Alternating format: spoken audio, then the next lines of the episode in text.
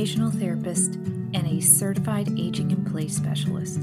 And this is the Home Designs for Life podcast, your resource for aging in place and universal design. For more resources on aging in place, please visit my website, homedesignsforlife.com. There you will find my blog and more valuable information on how you can age in place and create a home for life.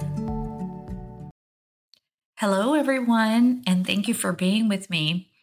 Today's episode is going to be about common eye problems in older adults. In fact, I am creating a three part episode that is going to touch on this subject.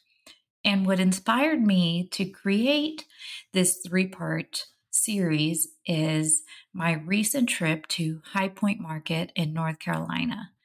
It was a lot of fun. It was my first time ever going to the event, and I met lots of wonderful, interesting people, especially interior designers.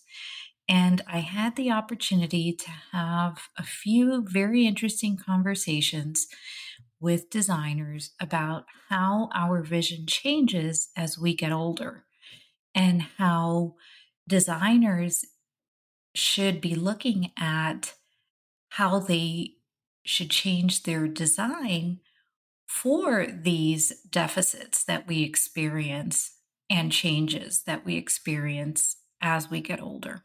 So, our vision changes are one of the first declines to happen with the onset of aging. Visual impairment can occur as early as between the ages of 35 and 40. Unbelievable, right? 35 is so young, but actually, our vision peaks around the age of 30. The best way to ward off more serious eye problems is through early detection by a doctor. Visual impairment accounts for one out of the four leading causes for falls in older adults.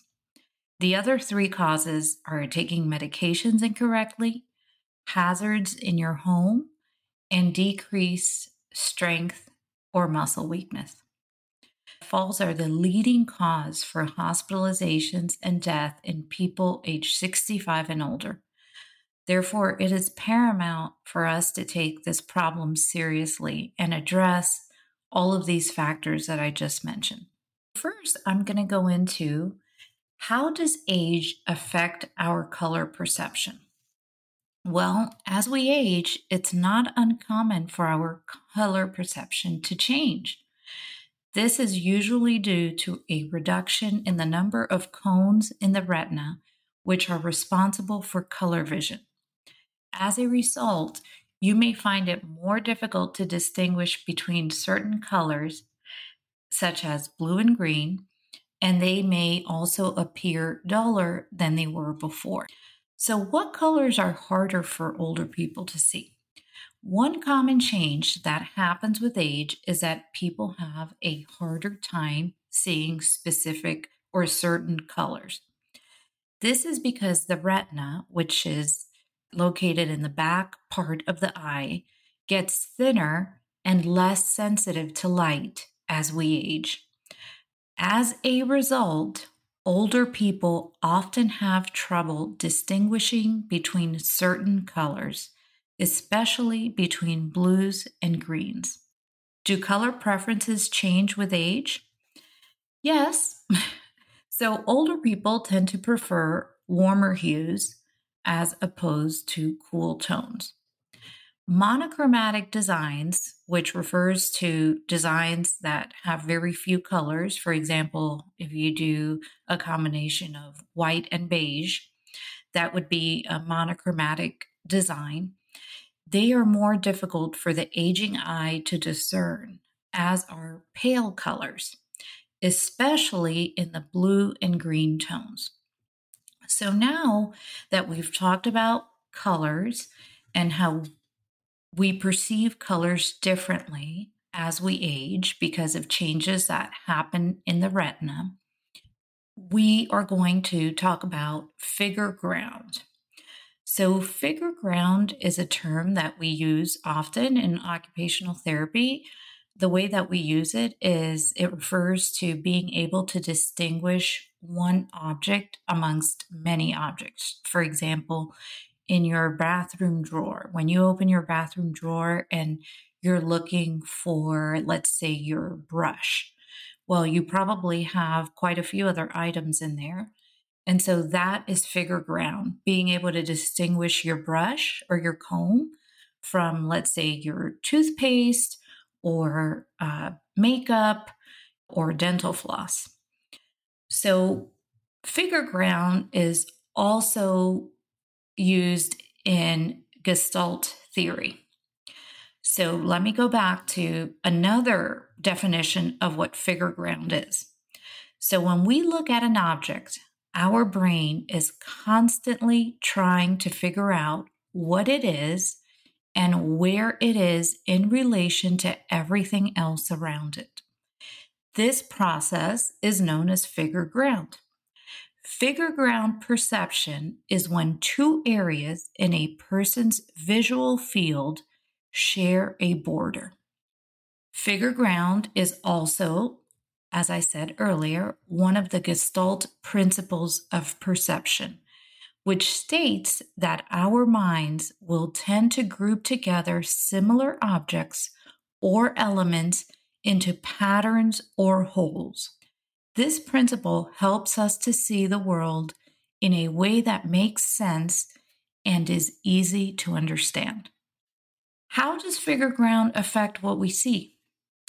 Well, figure ground perception and relationship that's what we must go into next. So, one of the first cognitive functions to develop in young babies is figure ground perception. Figure ground perception is where the brain takes information from the environment, such as color, motion cues, and shape, to register an object and distinguish the figure from the background.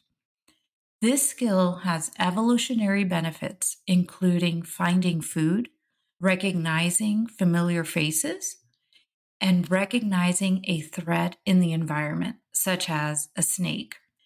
So now I'm going to explain figure ground concept. Figure ground concept is a cognitive function that allows a person to direct their attention to the figure rather than its background. For example, when I look at black font on white paper, it grabs my eye much more so than if there were no contrast between these two colors and shapes, such as green words against blue paper, because the colors are too similar. Now I'm going to discuss inhibition, which is another concept that is occurring in the brain and also changes as we age. The decline in inhibition that occurs with age can make staying on topic more difficult for older adults than for younger people. Research indicates that a decline in inhibition also affects visual perception, meaning an older person will take longer to see and process everything around them because these mental capabilities start slowing down with age. Visual perception is influenced not only by what we see, but also the alternatives that our brain considers. The process of visualizing objects in space requires more than just eye movement. It involves inhibiting other thoughts or ideas while focusing on one object at a time, a process that declines with age. With regard to vision, age related declines in the efficiency of inhibitory processes have been demonstrated in research involving simple perception tasks, such as the ability to detect symmetry and discriminate between shapes. For example, discriminating between a square and a rectangle. However, sometimes our brain can trick us into seeing things that aren't really there. This is because our brains are constantly trying to fill in the gaps and make sense of what we're seeing. Optical illusions are a good example of how figure ground can trick our brains. This is particularly interesting as it suggests that distraction is being processed extremely rapidly and without conscious awareness, but that older adults are less able to tolerate this ambiguity than younger adults. This research may have practical importance for how perception changes with age as well particularly in situations of low visibility, possibly in fog, bad lighting, or in rooms where you have poor contrast. When the identity of shapes is harder to discern, our perception is going to be affected. And as we get older, this is going to become more significant.